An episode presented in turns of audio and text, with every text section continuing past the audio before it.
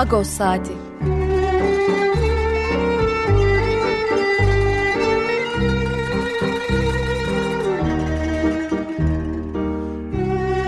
Haftalık Agos gazetesinin penceresinden Türkiye ve dünya gündemi. Agos'un mutfağından haberler, söyleşiler, olaylar.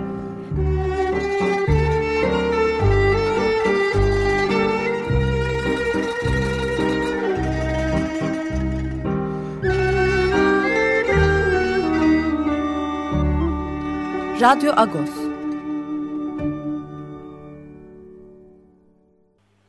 Radyo Agos'tan günaydın. Parlus, ben Yetvart Danzikyan. Bu hafta size ben yardımcı olacağım. Bugün 29 Mayıs 2021. Evet, neyle başladık? Her zamanki gibi bir şarkıyla başladık. Charles Aznavour dinledik. Yirenkor. Çok bilinen, sevilen şarkılarından bir tanesi Charles Aznavour'un. 22 Mayıs 1924 doğumlu. Yani doğum günü diyebiliriz. Geçen haftaydı aslında ama bazen gündemi yoğunluğundan bir hafta sonra da olsa Charles Aznavour'u bu şarkıyla hatırlamış olduk. Şarkının sözleri de tabii bir geriye dönüş bakış diyebiliriz. Daha dün 20 yaşındaydım. Zamanla oynaşır, hayattan tad alırdım. Aynı aşktan tad aldığımız gibi diye başlıyor şarkı. Evet, Charles Aznavour'dan yine şarkılar dinleyeceğiz. Daha doğrusu bir şarkı daha dinleyeceğiz. Bu hafta ne var? Birazdan Dink ailesi avukatlarının Hakan Bakırcıoğlu'yla bir söyleşimiz olacak. Çünkü İçişleri Bakanı Süleyman Soylu, Sedat Peker'in iddialarına yanıt verirken pazartesi günü Hrant Dink cinayetine bir şekilde değindi ve Sedat Peker'le Erhan Tuncel'in, yani Hrant Dink cinayeti hükümlülerinden, davası hükümlülerinden Erhan Tuncel'in bağlantılı olduğunu söyledi. Bir sistem onu Sedat Peker'e emanet etti dedi. Daha sonra Sedat Peker'in Veli Küçük'le de bağlantılı olduğunu söyledi. Veli Küçük'le de Özel Harp Dairesi böyle bir sistem bağlantı kurdu ve bir sistemden bahsetti. Özel Harp Dairesi'ni vurguladı. Dolayısıyla Dink ailesi avukatları da İçişleri Bakanı ve Bakanlığı ne biliyorlarsa kamuoyuyla ve savcılıkla paylaşması lazım dediler. Zaten bizim bu haftaki manşetimiz de buydu. Hakan Bakırcıoğlu hattımızda, birazdan ona döneceğiz. Ben bu haftaki akışımızı biraz aktarayım. Daha sonra ikinci bölümde Kenan Kedikli ile bağlanacağız. Kenan Kedikli de bir deniz aktivisti, balıkçılık aktivisti. Marmara Denizi'nde biliyorsunuz bir Ege Denizi'ne de taşan bir müsilaj, yani bir deniz salyası, bir deniz kirliliği var. Bunu konuşacağız Kenan Kedikli ile. Son bölümde de Ailem Sahakyan belgeseli bitti. Artık yavaş yavaş yayınlanacak hale geldi. Onur Koçatürk konuğumuz olacak ve onunla da bu Samatya korosu, daha doğrusu Samatya Kilisesi'nin, Surkeva Kilisesi'nin korosu. Bu belgesele giden yolu belgeseli konuşacağız. Manşetimizi zaten aktarmıştım. Agos'un içeriğine dair notları da paylaşacağım program içinde zaten. Dolayısıyla ben Hakan Bakırcıoğlu'nu bekletmeyeyim daha fazla. Günaydın Hakan. Günaydın Yetvart. Ben girişte biraz bahsettim ama bu Süleyman Soylu'nun, Sedat Peker'in, İçişleri Bakanı Süleyman Soylu'nun, Sedat Peker'in iddialarına yanıt verirken değindiği bağlantı çok doğal olarak bizim dikkatimizi çekti, sizin de dikkatinizi çekti. Bir açıklama yaptınız, zaten Ağustos'a yer verdik, biz de manşette buna yer verdik. Bu zaten sizin ısrarla soruşturulmasını talep ettiğiniz bir bağlantıydı. Ben sözü sana bırakayım istiyorsan. Duyunca neler düşündünüz ve nasıl harekete geçtiniz? Aslında girişte senin de belirttiğin gibi İçişleri Bakanı Süleyman Soylu 24 Mayıs 2011 tarihli televizyondaki katıldığı programda Özel Harp Dairesi'nin kontrgerillanın 6-7 Eylül saldırılarını örgütlediğini belirtti. Bunu belirttikten sonra İçişleri Bakanı Özel Harp Dairesi tarafından organize edilen bu saldırıdan bahsetmesinin hemen ardından da Hrant Dink cinayetinin faillerinden biri olan Erhan Tuncel'in Sedat Peker'e emanet edildiğini iddia etti. Bireylerden, kişilerden değil bir sistemden bahsettiğini, yıllardan beridir bu ülkenin en önemli meselelerinden birinin Hrant Dink cinayeti olduğunu, Erhan Tuncel'in bu cinayetin azmettiricilerinden biri olarak göründüğünü belirtti. Devamında da kim emanet eder, hangi sistem emanet eder, hangi anlayışı emanet eder şeklinde soru cümleleri kurdu. Ve bütün bunları beyan ettikten sonra da Sedat Peker hakkında süren bir soruşturmada Sedat Peker'deki iki kişinin Bilecik'e hiç gitmediklerini fakat silah ruhsatlarını Bilecik'ten aldıklarını ifade ettiklerini, o tarihte Bilecik'te Veli Küçük olduğunu beyan etti. Şimdi İçişleri Bakanı Süleyman Soylu'nun bu konuyla ilgili beyan ettiği şeyleri ard arda koyduğumuzda aslında şunu yaptı. Önce özel harp dairesi Hrant Dink cinayetinden bahsetti. Erhan Tuncel'in Sedat Peker'e emanet edildiği iddiasını dile getirdi. Sistem vurgusu yaptı ve tüm bu sözlerinden sonra Veli Küçük ismini zikretti. Aslında İçişleri Bakanı bu beyanı ile Hrant Dink cinayeti ile özel harp dairesi Veli Küçük arasında bağ kurmuş oldu. Şimdi Veli Küçük Hrant Dink cinayeti için zemin yaratılma sürecinde yer alan, Hrant Dink'in hedefe konulma sürecinde yer alan ve katılan taraf olarak bizim 2007 yılından bu yana etkin şekilde soruşturulmasını beyan ettiğimiz birisiydi.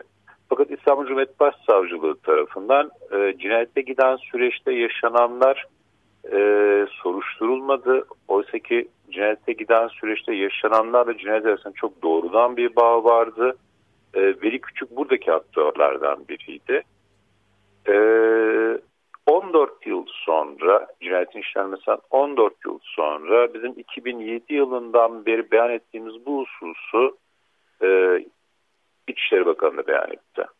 Ve Hrant Dink cinayeti ile Veli Küçük arasında ve özel harp dairesi arasında bağlantı olduğunu söylemiş oldu.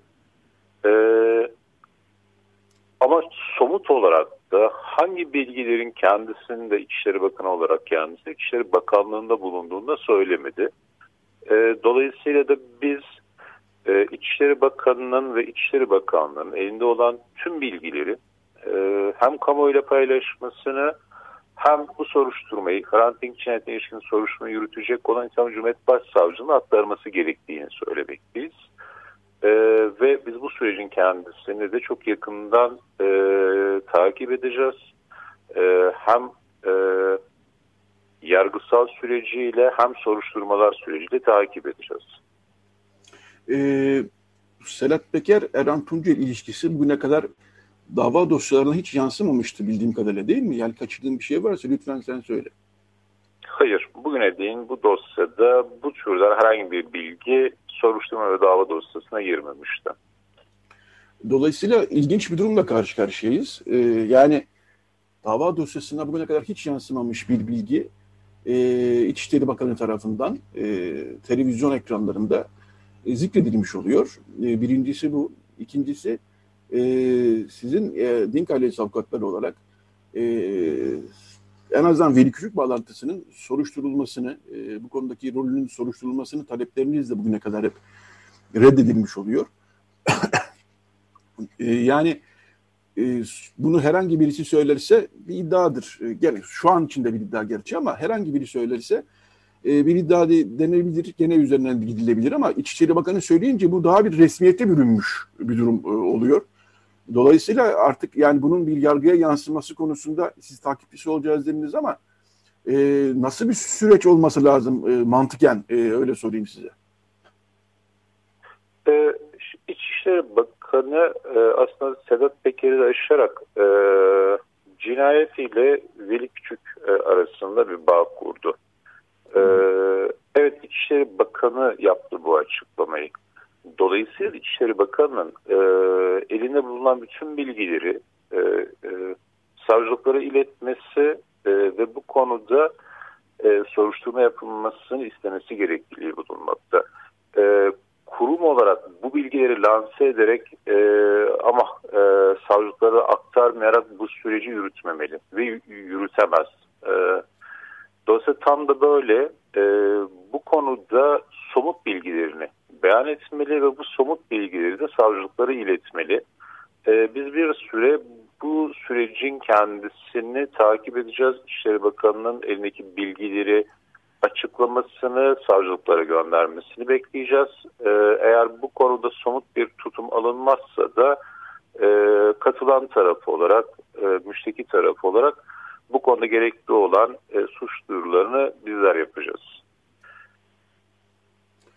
Evet, hakikaten bu aslında davanın seyrinde bir anlamda değiştirecek bir şey gibi geliyor bana. Çünkü bugüne kadar dava dosyalarına yansımamış yepyeni bir durumdan bahsediyoruz.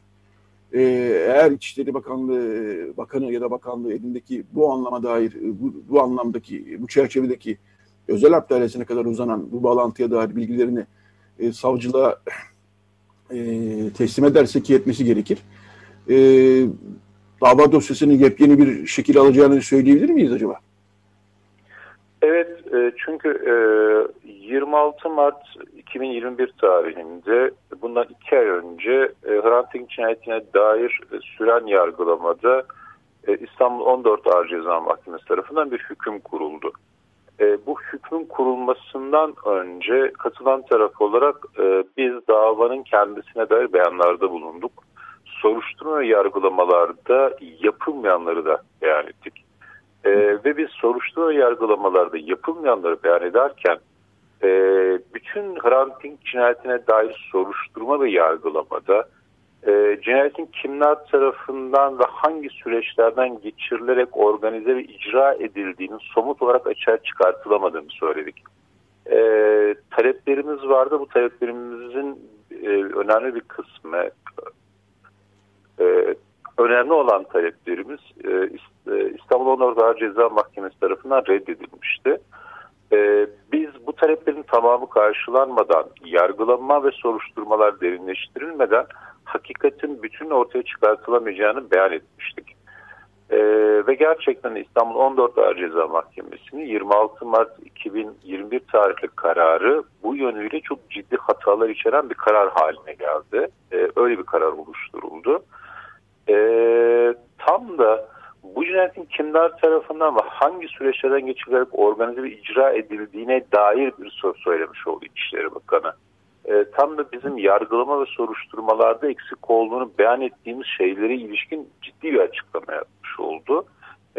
Elbette eğer ki bu bilgiler paylaşılacak olursa Hrant Dink cinayeti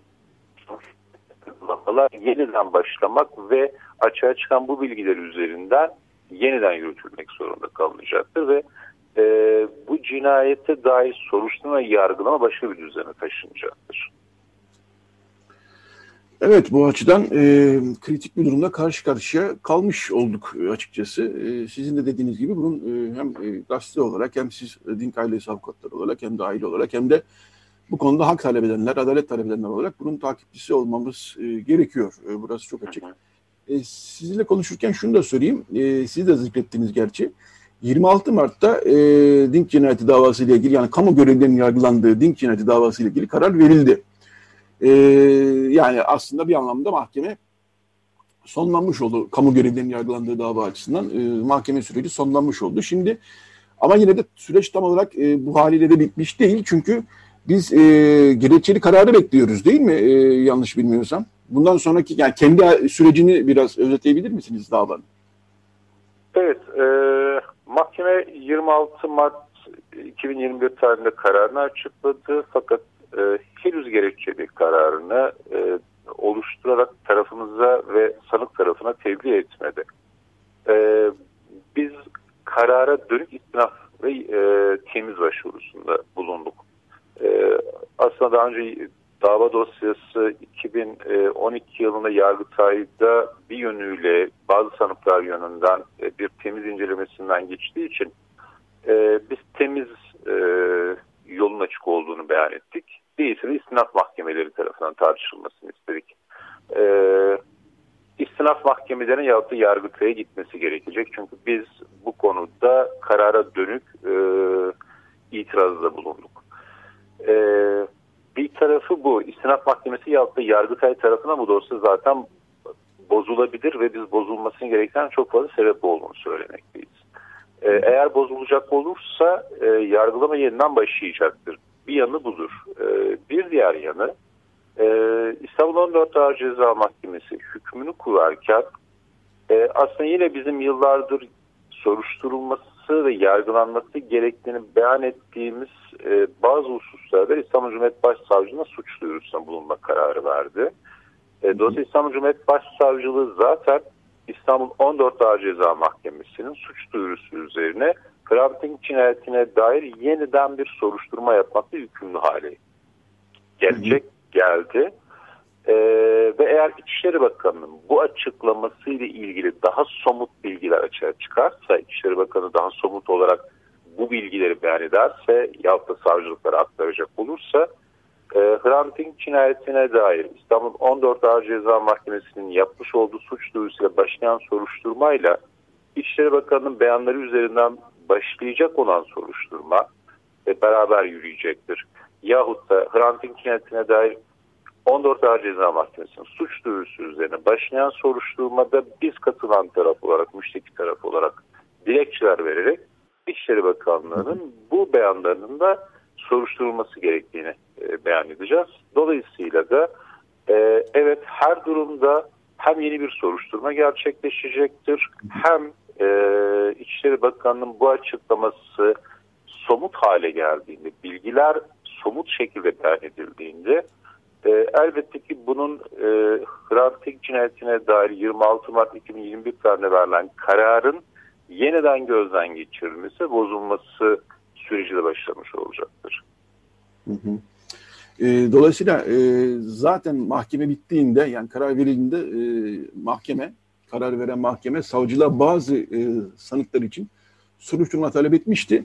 Sizin zaten kararı bittiği zaman biz burada yayın yapmıştık. Bu kararın bütün gerçeği bütünüyle kapsamadığını söyleyerek istinaf mahkemesine gitme kararlarınız vardı.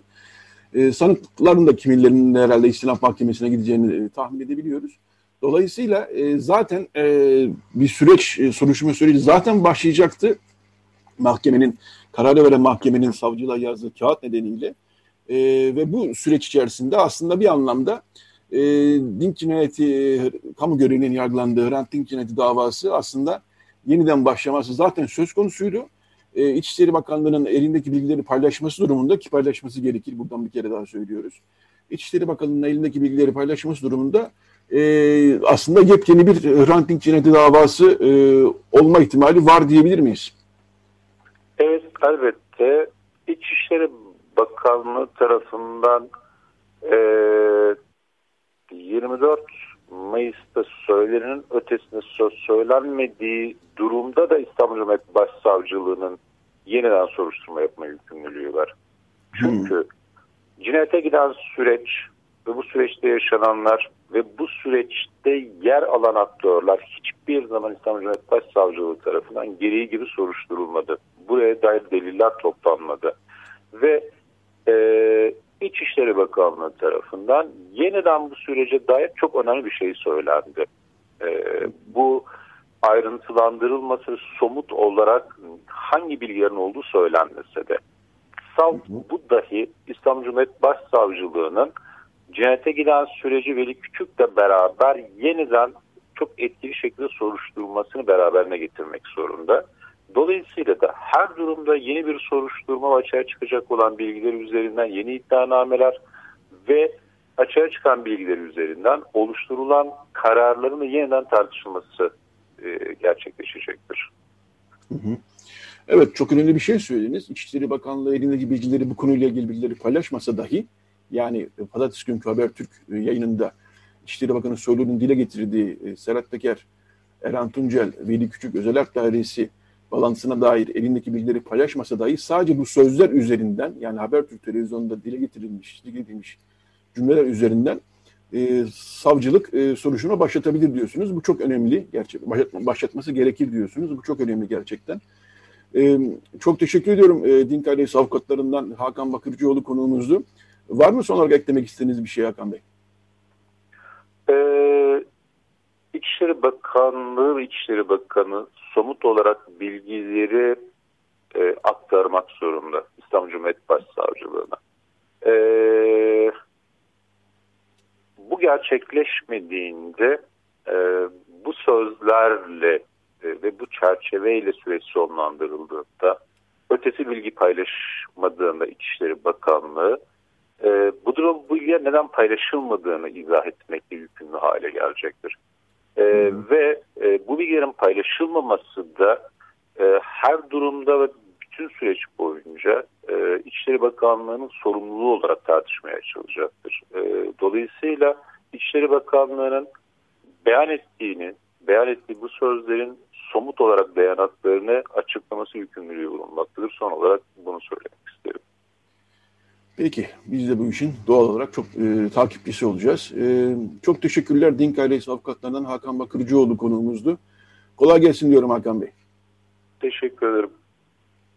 Teşekkürler. Evet, reklam arasına doğru giderken ben birkaç duyuru da yapmak istiyorum.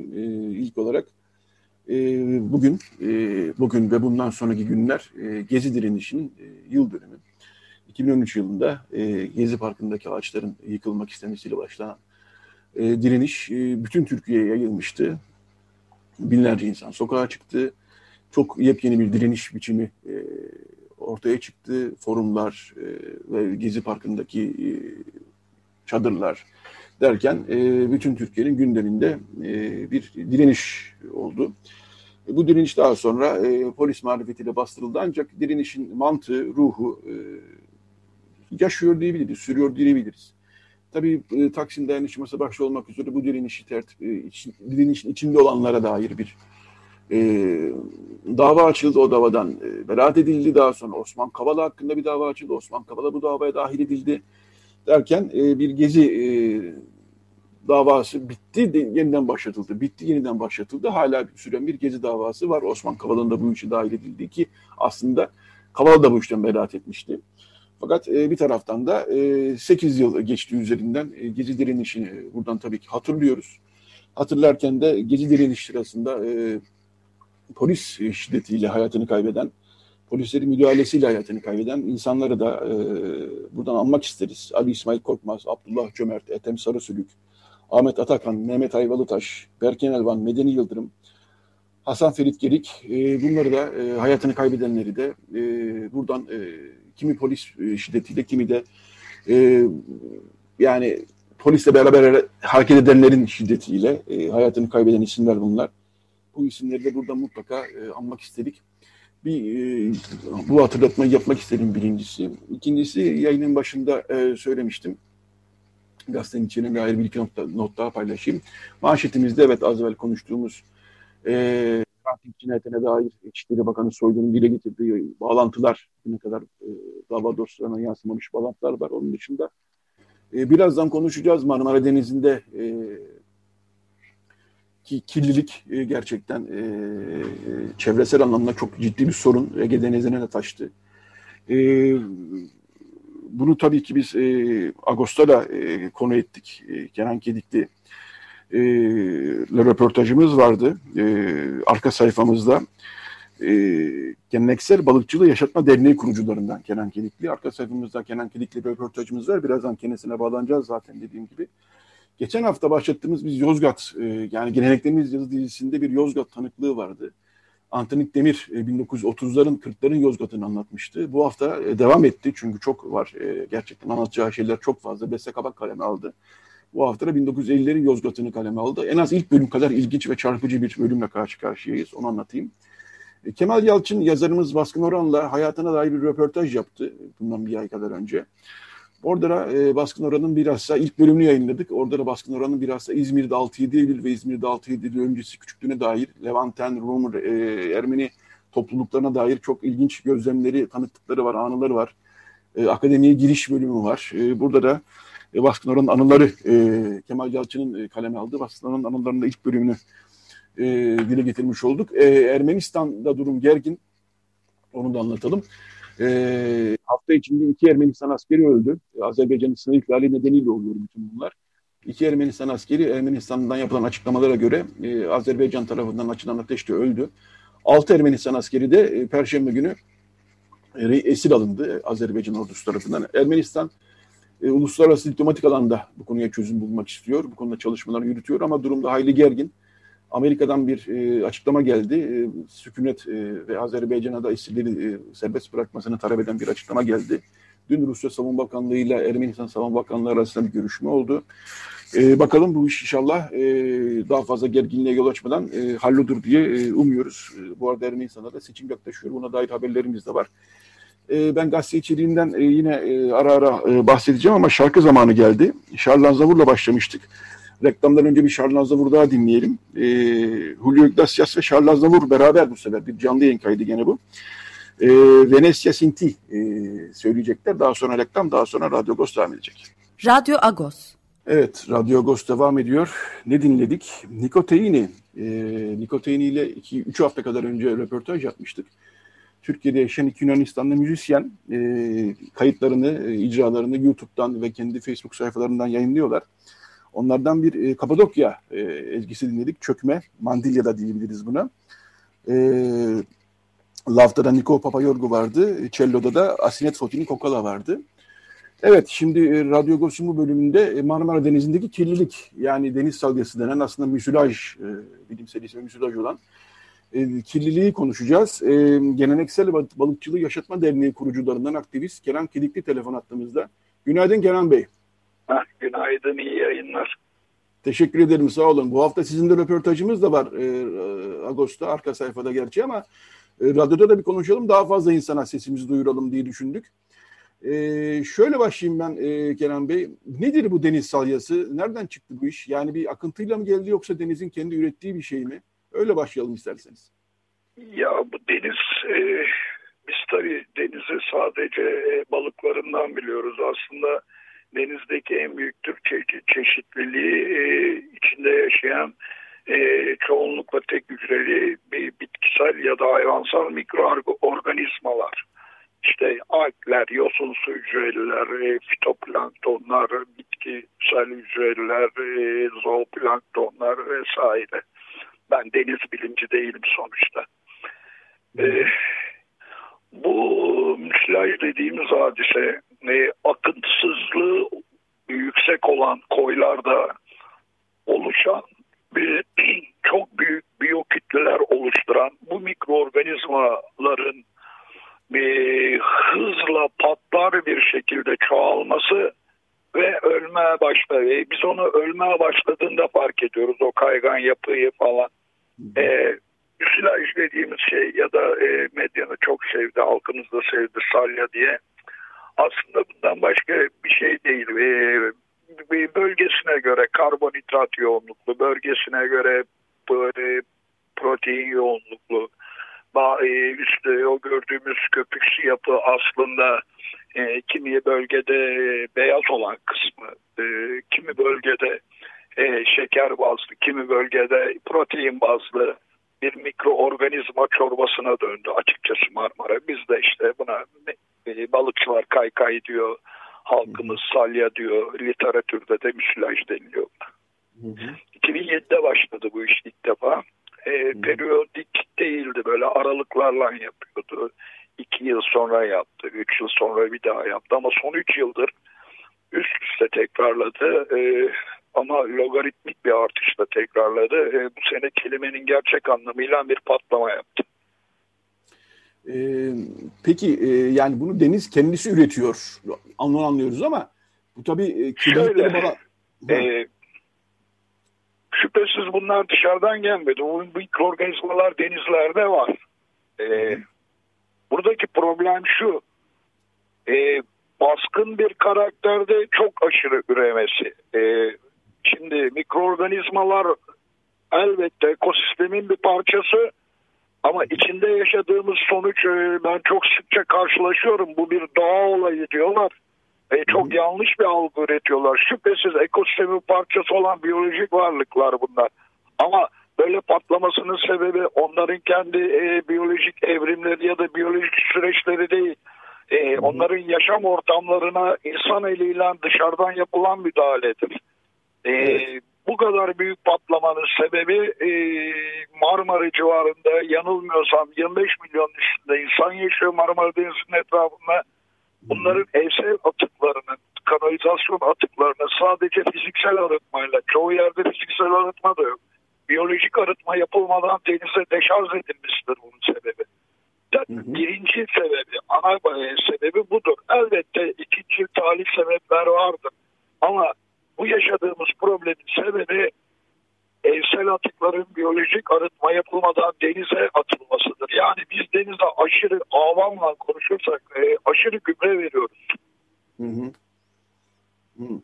Dolayısıyla Marmara Denizi'nin etrafında yaşayan insan, sanayi atıklarının artık Marmara Denizi'nin artık bunları kaldıramaması gibi durumla karşı karşıyayız diyebilir miyiz? Ya Marmara artık paydos etti. Ama burada ben sıkça eski bir ezberlen sürekli bir sanayi atığı konuşuluyor. Şüphesiz sanayi atıklarının da olumsuz etkileri var. Ama kısmen sanayi atıkları, yani işte İstanbul'un Batı Selfindeki sanayinin tasfiyesi, Kocaeli Körfezi'ndeki sanayinin azaltılmasıyla sanayi atıkları bundan 30 yıl evveline göre nispeten de olsa azalırken nüfus artışıyla birlikte biyolojik atıkların miktarı aşırı arttı.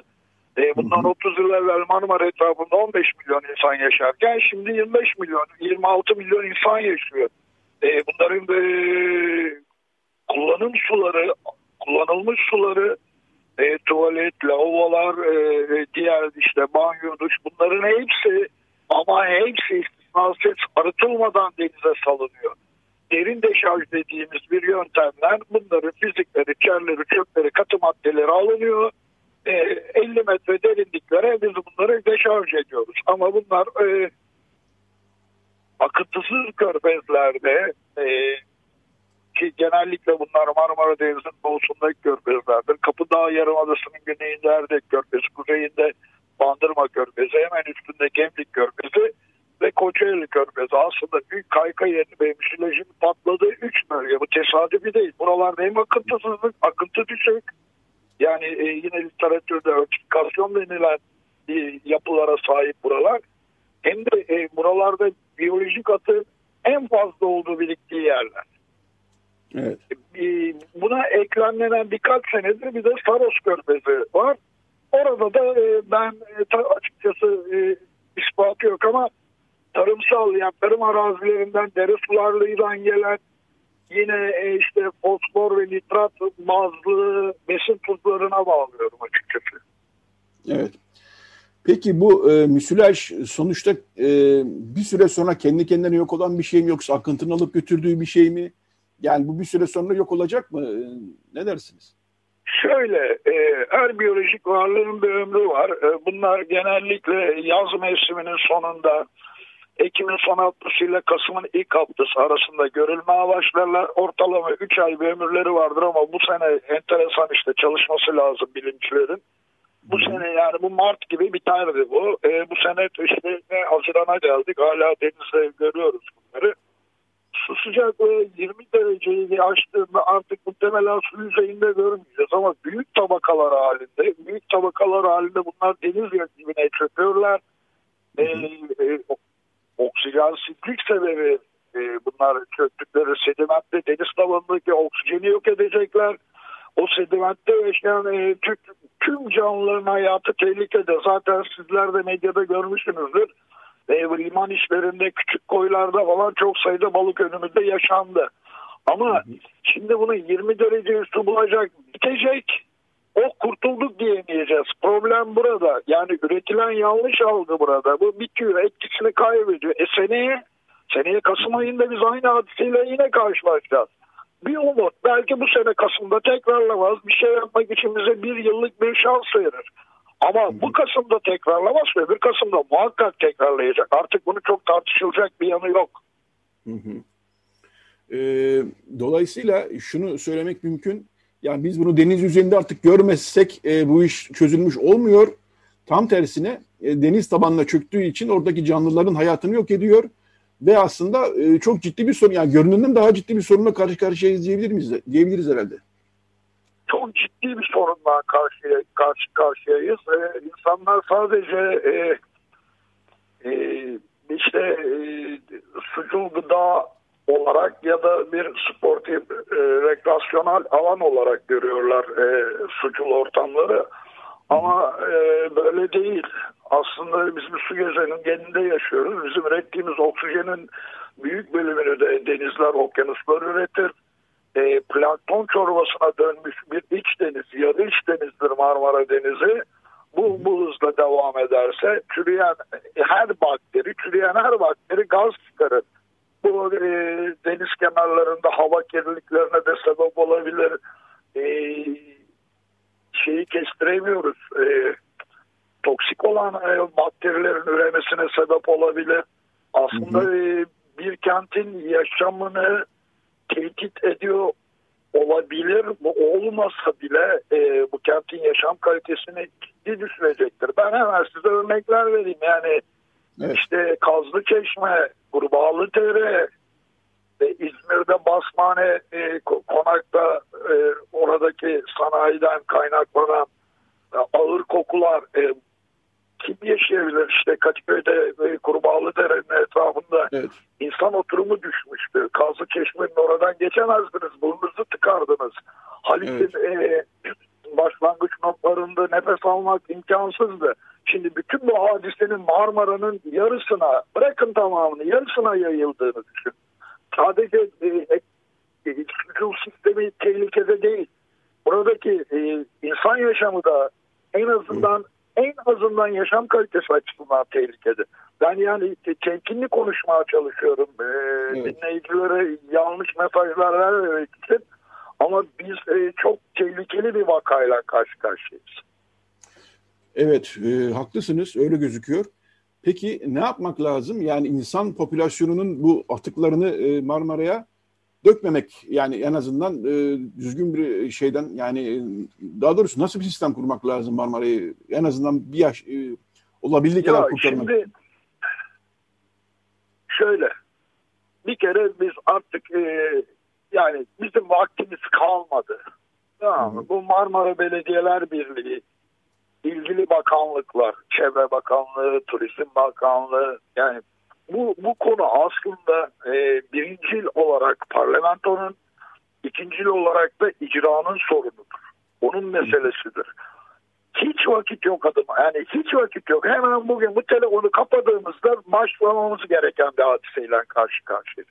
Bir kere biz muhakkak Marmara Denizi'ndeki nüfusun en yoğun olduğu illerden başlayarak biyolojik arıtmaya geçmeliyiz. Lakin bu söylediğimiz mesele 5 yıl 10 yıllık bir iş. Vakit kazandı.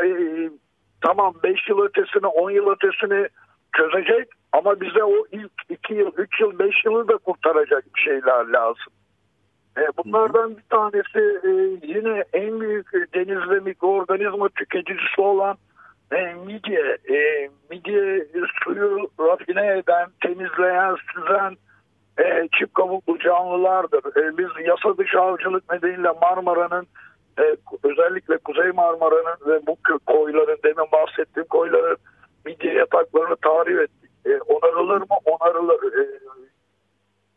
Balıkçılık ve Su Ürünleri Genel Müdürlüğü büyük mücadele veriyor yasa dışı avcılığı engellemek için. Ama yetmez, tahribat, bize zaman yok. Acil bir şeyler yapmamız lazım.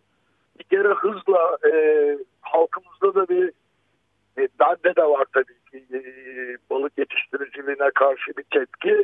Doğru bulmuyorum.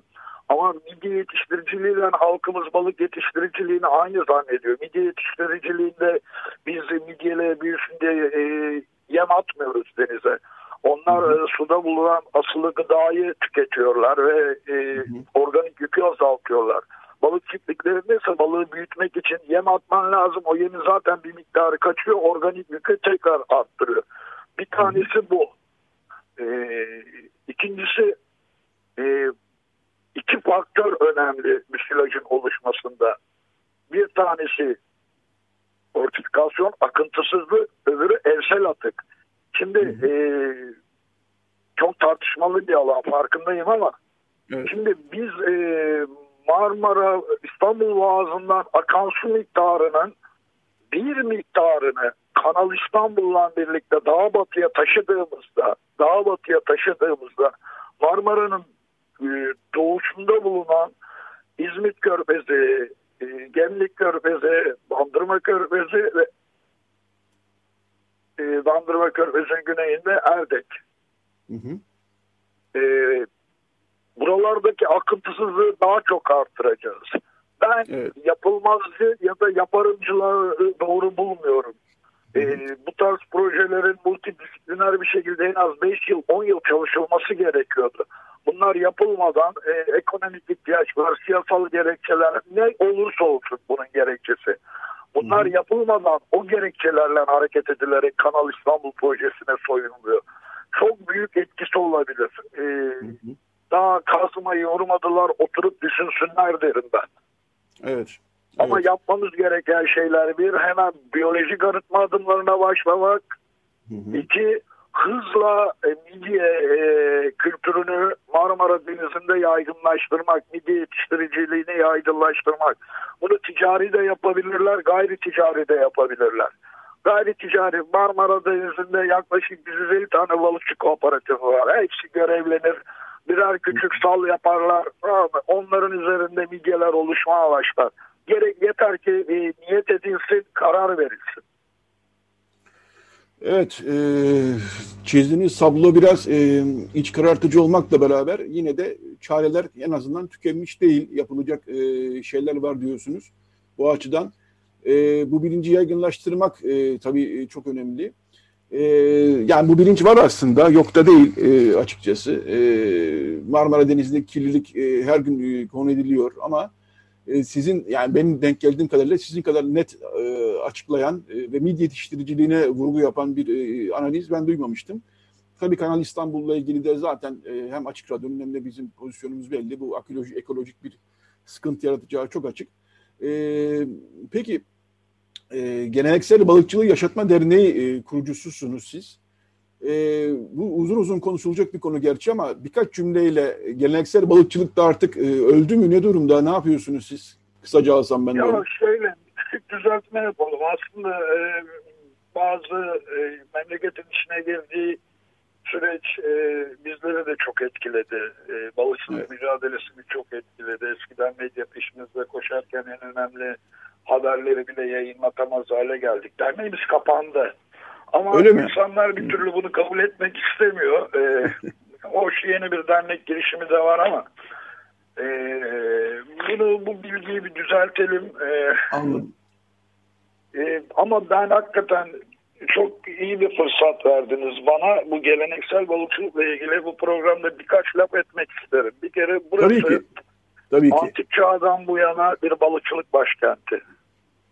İşte Homeros'ta İstanbul Boğazı'nın balıklarını bulmak mümkün. Bizans'ın paralarında orkinos, torik balıkları, figürleri var. Bir balıkçılık başkenti burası. Dünyanın en enteresan balık göçünün yaşandığı yerlerden biri. İki boğaz, Çanakkale ortasında bir yarım iç deniz, sonra İstanbul Boğazı. Yılda buradan Atlantik orijinli yaklaşık 300-400 bin ton balık hareket ediyor, geçiyor, gidiyor. Ve ne yazık ki bu balıkçılık başkentinin bütün balıkçılığı %90'ı belki %99'u artık bu yabancı balıklar üzerinden yapılmaya başlandı. Oysa geleneksel balıkçılık dediğimizde, yani yine uluslararası literatürdeki adı artık kabul gördü. Small scale fisheries, küçük ölçekli balıkçılık, dip balıkları avcılığına dayanır. Şimdi bir hafızamızı toparlayalım. Benim söylediğim balıkların bir kısmını hatırlamak için belki 60 yaşın üstünde olmak gerekir. Ben hızlı söyleyeceğim. Bu saydığım balıklar evet, ya yok oldular ya ekonomik olarak değer kaybettiler. Yani ekonomik değeri kayboldu miktar olarak. Uskumru, çipra, sinarit, strangulos, bakalyos, kalkan, tekir, ispari, mercan, eşkina, melanurya, minakop, pisi, değil. Bu balıkların hangisini görüyorsunuz? Ne kadar görüyorsunuz? Bunlar Marmara Denizi'nin balıkları. Ya yok oldular ya ekonomik değerlerini kaybettiler. Artık eser miktarda varlar. Kıkırdaklı balık var. Köpek balıkları. Marmara'nın müthiş bir köpek balığı stoğu var. Yok. Vatos balıkları. Yok. Marmara'nın müthiş bir vatos balığı stoğu var.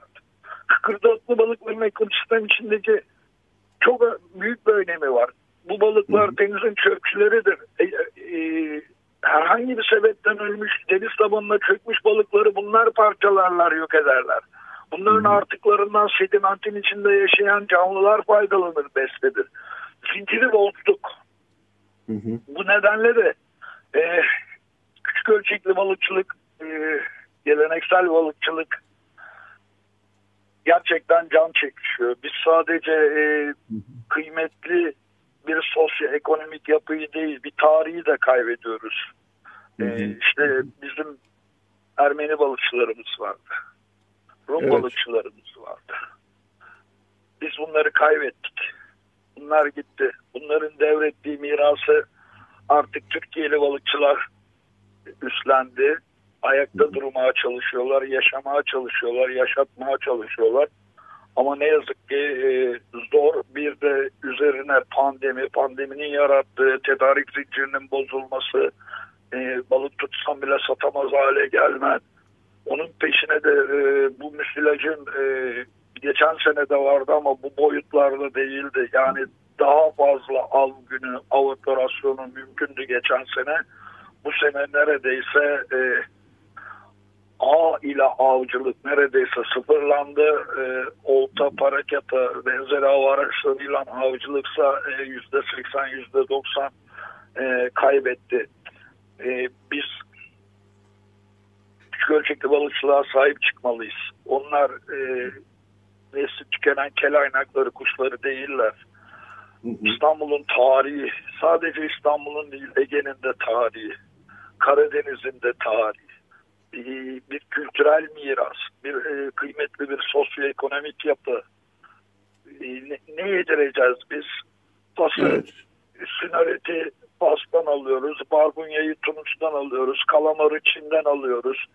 Küçük ölçekli balıkçılığı kaybettiğimiz için yapıyoruz bunu. Oysa bizim denizlerimizde bu saydığım türlerin en lezzetleri Karadeniz'in suları nedeniyle bizim denizimizde yaşarlardı. Biz bunları kaybettik. Şimdi restoranlarımızda deniz levreği, işte kültür balıkçılığının ürettiği levreği, çuprayı, ithal ettiğimiz barbunyayı, sinariti satıyoruz. Ya yazıktır. Hiçbir paraya yerine koyamayız küçük ölçekli balıkçıyı. Onu bir kere yok edersek onu yerine koyabilecek ne bir bütçe var yeryüzünde ne de bir bilimsel disiplin. Çünkü küçük ölçekli balıkçılık tarihsel bilgiye dayanır. O mirasın, o tarihsel bilginin kuşaktan kuşağa devredilmesiyle yürür. Yani üniversiteden, akademiyle falan küçük ölçekli balıkçı yetiştirmek mümkün değil. Evet. Çok teşekkür ediyorum Kenan Kedikli. Artık kapanmak zorunda kalmış Geleneksel Balıkçılığı Yaşatma Derneği kurucularından, aktivist. Yok, yenisini kuracağız. Daha büyük kuracağız. Evet. Siz anlatırken ben de tabii çocukluğuma gittim ister istemez. İstanbul'da haftada bir gün iki gün balık yapmak evde bir kültürdü, bir gelenekti. Yani bu ucuzu da üstelik, yani pahalı bir iş de değildi.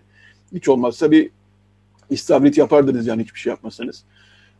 Yerine göre işte uskumru, yılda bir iki sefer kalkan bile yapılırdı ve bunun için de çok zengin olmak gerekmiyordu. Orta ailelerin gerçekten bir alışkanlığıydı. Artık bu alışkanlık kalkmış vaziyette.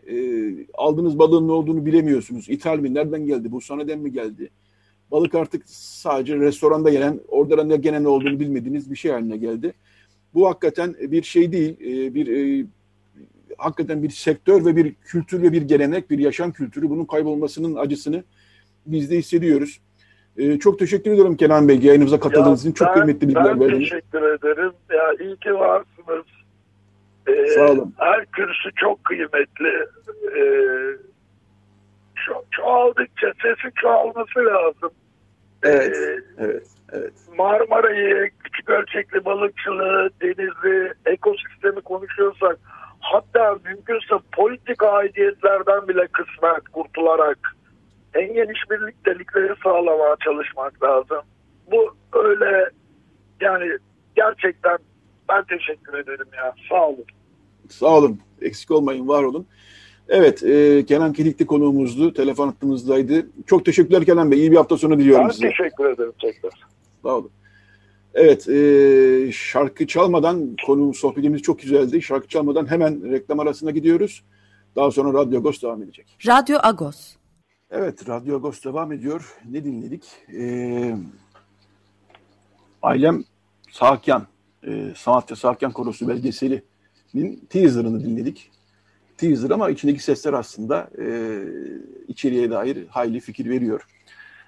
Bu bölümde Ailem Sahakyan, Sanatçı Sahakyan Korosu belgeselinin yönetmeni Erdil Onur Koçatürk konuğumuz olacak. Günaydın Onur Bey. Günaydın, merhabalar, iyi yayınlar.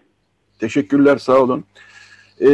Siz bu belgeseli çekmek için epeydir uğraşıyorsunuz. En sonunda son noktayı koydunuz. Evet. Şöyle başlayalım.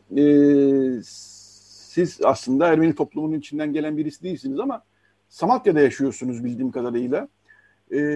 Bu belgeseli, yani böyle bir belgesel yapmak nereden aklınıza geldi? Öyle başlayalım isterseniz. Şöyle, dediğiniz gibi Ermeni toplumunun içinden biri değilim. 2000 yılından beri Samatya'da oturuyorum ben. 2017 yılında Mahallem Samatya isimli bir video röportaj serisine başladım. Sosyal medyada yayınladığım röportajlar oldu.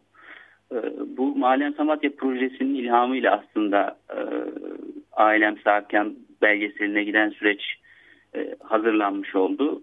2019 yılında İstanbul Üniversitesi'nde sinema televizyon öğrencisiyim bu arada. Hı hı. 2019 yılında İstanbul Üniversitesi'nden hocam, aynı zamanda Ailem Sahakyan belgeselinin danışmanı Doktor Selçuk Gürsoy'la mahalleye dair bir belgesel yapma fikrimi açtım. Bundan bahsettim ve bu belgesel yapma fikrim önce mahalleden sohbetlerimizde arkadaş olduğumuz Aram Nalçacıyan'ın hikayesini belgeselleştirmek üzere başladık aslında.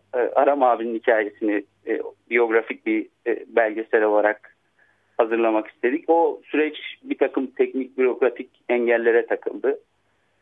Ve ardından Aram abinin sıkça sohbetlerimizde bahsettiği Sahakyan Korosu'nu araştırmak, onun müzikal kökenlerini, tarihsel kökenlerini tanık olduğumuz kısımlarıyla belgeselleştirme fikri ortaya çıktı.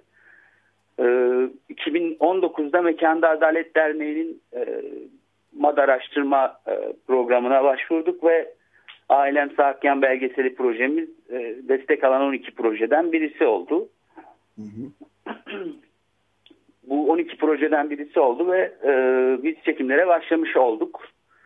2019'da start verdiğimiz çekimler 2021'in Şubat'ında post prodüksiyon süreciyle birlikte son bulmuş oldu.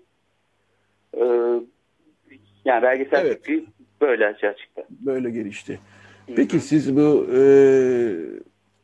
belgesel yapmayı karar verene kadar kiliseye girip çıkar mıydınız? Yani orada bir koronun varlığını bilir miydiniz? Yoksa Mahallem Samatya belgeseli için, filmi için röportajlar yaparken mi böyle bir koronun varlığından haberdar oldunuz? Yani koronun varlığından açıkçası haberdar değildik. Yani koronun varlığından haberdar değildik. Kiliseyle olan, hani semtte bizim kiliseyle olan ilişkimiz de çok yani dışarıdandı. Hı hı. İşte belgeselin çekim sürecinde tanık olduğum kilise içerisindeki yaşam çok etkiledi beni mesela. Kilise içerisinde koro dışında da bir sürü sosyal aktivite, faaliyet, insanların bir aradalıklarını sürdürdükleri bir mekan. Hı hı. Burada paylaşımların yapıldığı bir mekan. Bunu gördüm, buna tanık oldum. Bu da bu beni etkileyen bir şeydi yani. Hı hı. Koroyla ve kiliseyle aslında ilişkimiz, yani mahalleli olarak çok vardı diyemem. Anladım. Şöyle tarif edeyim ben, dinleyicilerin bir kısmı bilmiyor olabilir. Tabii Ermeni toplumun yaşadığı mahallelerle kilisenin ve okulun tabii ki önemi vardır. Kiliseyle toplum, semt sakinleri her zaman iç içe yaşamışlardır ama Samatya Kilisesi'nin konumu itibariyle Samatya Kilisesi daha bir toplumda iç içe, toplumun sürekli orada vaktini geçirdi. Yani sadece vaftiz, ayin, işte Bayram Yortoğlu ayini için gittiği bir yer olmaktan çıkmış. O kadar da güzel bir bahçesi vardır ki Samatya Kilisesi'nin. İnsanlar yani Ermeni toplumu için söylüyorum, artık vakitlerinin çoğunu aslında okulla var tabii, Sahakyan okulu yan yana. Hem okul öğrencileri hem de kilisenin tam şeyin içinde olması, toplumun içerisinde, ortasında olması nedeniyle Samatya Ermeni toplumunun vaktini epeyce bir şekilde orada geçirdiği bir mekandır ve çok da güzel bir manzarası, havadar bir manzarası vardır bahçesinin. Dolayısıyla yolunuz düşerse buradan Samatya Surkyavar Kilisesi'ne bir şekilde uğramanızı tavsiye ediyorum ben buradan bilmeyen dinleyicilere. Tekrar ben Onur Bey'e döneyim. Nasıl geçti çekim süreçleri? Yani siz sürekli tabii kiliseye gittiniz, koroyu dinlediniz. Neler düşündünüz, neler hissettiniz, neler yaşandı çekim sürecinde? Çekim süreci yani başlarda oldukça gergindi benim için. Çünkü Mahallem Samatya çekimlerini, röportajlarını yaparken insanların bir şekilde tedirgin olduğu, kamerayı gördüklerinde hani ne için çekim yapıldığını vesaire gelip sordukları falan bir hava, bir atmosfer mevcuttu. Fakat biz belgeselin çekimlerine başlamadan önce koro şefi Sevan Ağoşyan'la ve Patrikhane ile görüştük ve böyle bir belgesel yapma fikrimizden bahsettik. Onaylarını aldık ve ardından çekimlere başladık.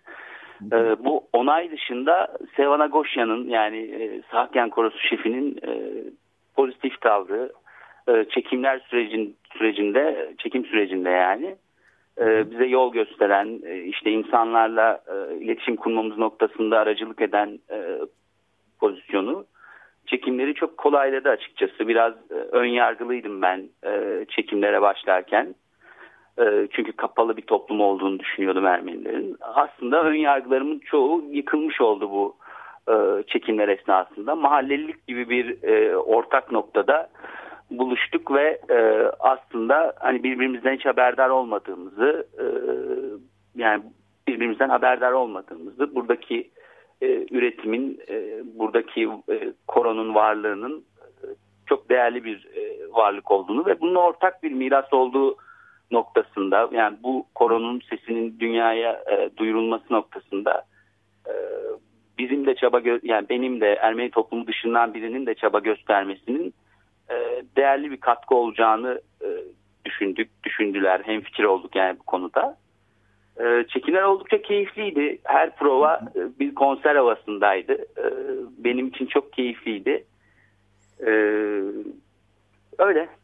Evet, gerçi pandemi dönemi olduğu için kilisenin çok da fazla faal olmadığı bir dönemde, yani 2019'da başlamışsınız, 2019'da pandemi yoktu ama 2020'den sonra pandeminin de damgasını vurduğu bir dönem oldu. Dolayısıyla kilisenin çok faal olmadığı bir dönemde yaptığınız çekimler, ama buna rağmen yine de bir koro canlandırma gibi bir içerik ortaya çıkmış gibi gözüküyor. Şimdi bizi dinleyenler mutlaka şunu soracaklar, kafalarından geçiyordur, biz bu belgeseli nasıl izleyeceğiz diye bir soru mutlaka onların kafasından geçecek.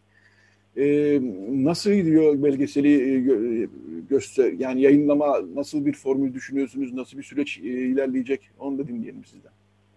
Yani şu an için aslında bir gala, belki Samatya Surpkevork Kilisesi'nin bahçesinde bir açık hava gösterimi, yani bu tarz planlar demeyeyim de aslında yani böyle şeyler düşündük ama pandemi dolayısıyla dediğiniz gibi bu planlar ertelendi, iptal edildi. Yani Samatya'da bu filmin gösterilmesi benim aslında en çok arzu edeceğim şey. Tabii ki Sahakyan Korosu'nun sesini bu belgeselle, hikayesini ve sesini tüm dünyaya duyurmak istiyoruz ama bu mahallenin bir değeri olarak da Koro'nun belgeselinin, Ailem Sahakya'nın Samatya'da gösterilmesi ve Samatya halkının bu Koro'dan haberdar olması benim için çok önemli. Festival programını şu an Haziran ayı içerisinde toparlamaya çalışıyoruz ve açıklayacağımız bir festival programı olacak. Festival programı, festivalleri dolaştıktan sonra belgesel hangi biçimde yayınlayacağımızı, belki bir dijital platform, belki online bir şekilde nasıl yayınlayacağımızı henüz karar vermedik. Şu an için festivalleri takip ederek insanlar belgeseli izleyebilirler. Yakın zamanda açıklayacağımız festival programını takip ederek, festivallere giderek, festivallere online olarak katılarak belgeseli izleyebilirler. Yani önce festivallerde gösterim şansı bulması için çalışacaksınız. Daha sonra pandemi koşullarının normale dönmesiyle belki Samatya'da bir açık hava gösterimi umuyoruz ki çok da şenlikli olacağını düşünüyorum. Samatya'da bir açık hava gösterimi belki gündeme gelecek ama şu günlerde böyle bir şey gündemde değil. Şimdi izlemek için öncelikle festival programlarını takip etmek gerekecek. Şunu da sorayım. Siz 2000 yılında Samatya'ya taşındım dediniz. Samatya'ya taşındığınızda Samatya'nın bu kadar renkli ve çeşitli bir toplumsal hayat olduğunu biliyor muydunuz? Yoksa İstanbul'daki semtlerden bir tanesi, eski bir semt ama yani gibi taşındığınız zaman ne düşünüyordunuz? Şimdi ne düşünüyorsunuz Samatya semti hakkında?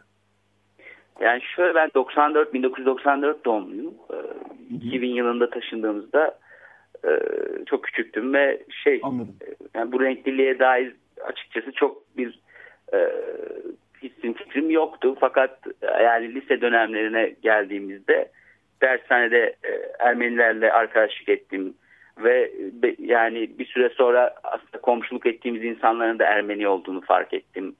Yani hani Türkçe isim kullananlar vardı ve bu yüzden fark edemediğimiz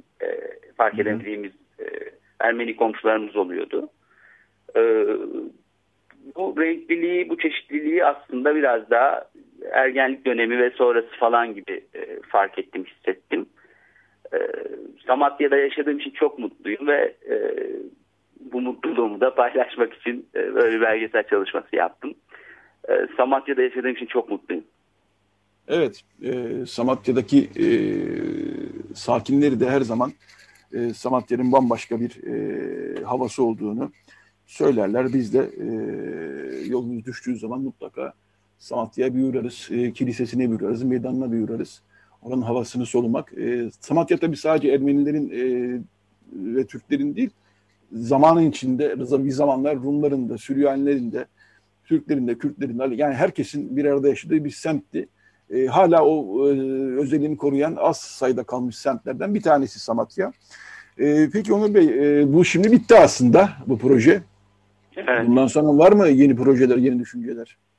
Yani aslında bir takım fikirler var fakat bu pandemi dolayısıyla yani harekete geçmekte çok güçlük çekiyoruz. Herkes gibi ben de çekiyorum yani. Yani tekrar yeni bir proje duyurmak için henüz çok erken ama yani öyle somutlaşmış bir şey yok henüz. Ama aklımda bir takım fikirler var. Yani bu gene Samatya ile ilgili mi olacak gibi bir soruysa bu emin değilim, bilemiyorum yani. Yani Samatya ile ilgili de ilgi çeken farklı konular var aslında. Mesela göçle ilgili Samatya'yı incelemek istiyorum. Belki de bu tarz akademik çalışmalar yapılmıştır. Samatya ve göç olgusunu yani incelemek, bununla ilgili bir belgesel çalışması da olabilir belki. Ama Ailem Sahakyan, Samatya Sahakyan Korosu belgeselinin ardından hemen Samatya ile ilgili bir başka proje yapmayı düşünmüyorum. Anladım. Öyle. Kapatırken o zaman şöyle kapatalım. Sohbet içerisinde zikrettiniz gerçi ama bu belgeseli yaparken en çok kimlerden yardım gördünüz? Kimler yardımcı oldu? Onlar da istiyorsanız zikredelim. Öyle kapatalım diye. Selçuk Gürsoy başta belgeselimizin danışmanı Selçuk Gürsoy'a teşekkür etmek istiyorum. Selçuk Gürsoy ve Beste Kabak, koro şefi, Sahakyan Korosu şefi Sevan Ağoşyan ve Hugas Arzuman. Onun dışında tüm Sahakyan Korosu üyeleri, koristleri, Samatya Subkevork Kilisesi yönetimine teşekkür etmek istiyorum. Ve son olarak da proje koordinatörümüz Deniz Çat'a çok teşekkür ediyorum. Bu süreçte bizi hiç yalnız bırakmadı. Öyle. Evet. Erdil Onur Koçatürk konuğumuzdu. Ailem Sahakyan, Samatya Sahakyan Korosu belgeseli'nin yönetmeni.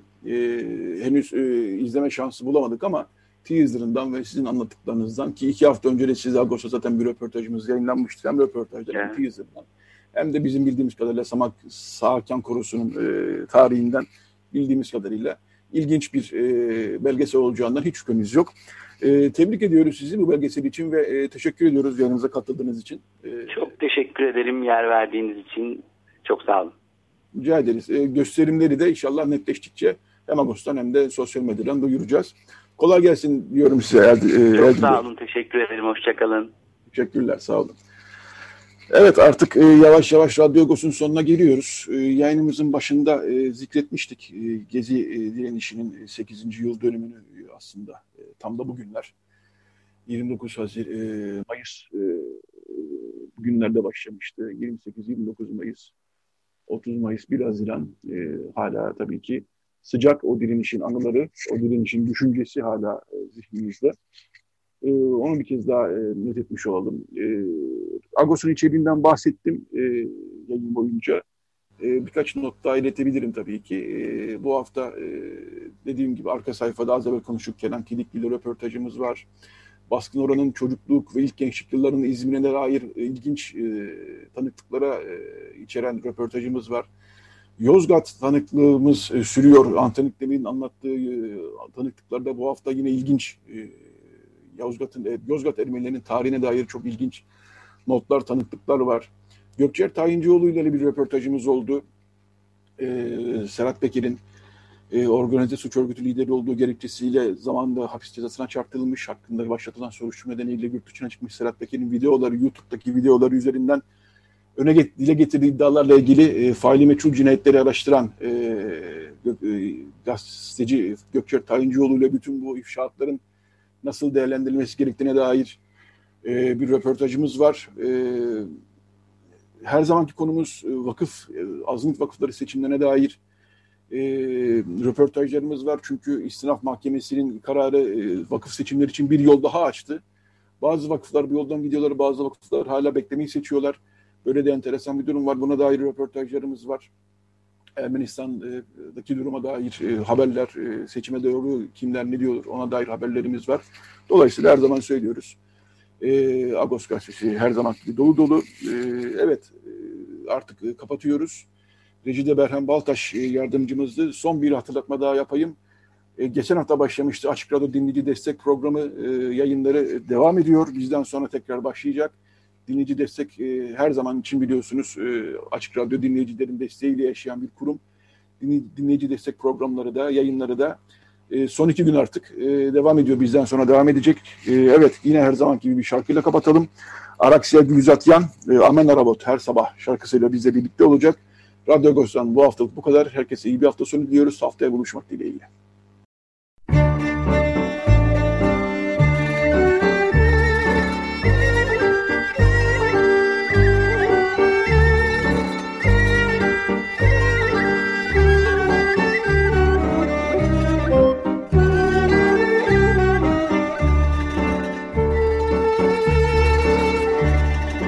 Agos Saati.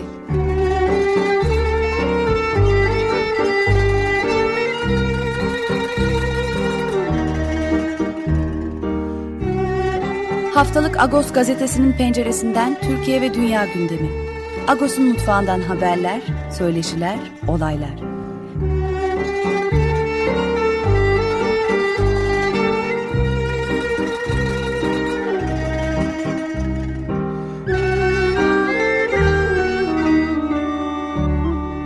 Radyo Agos.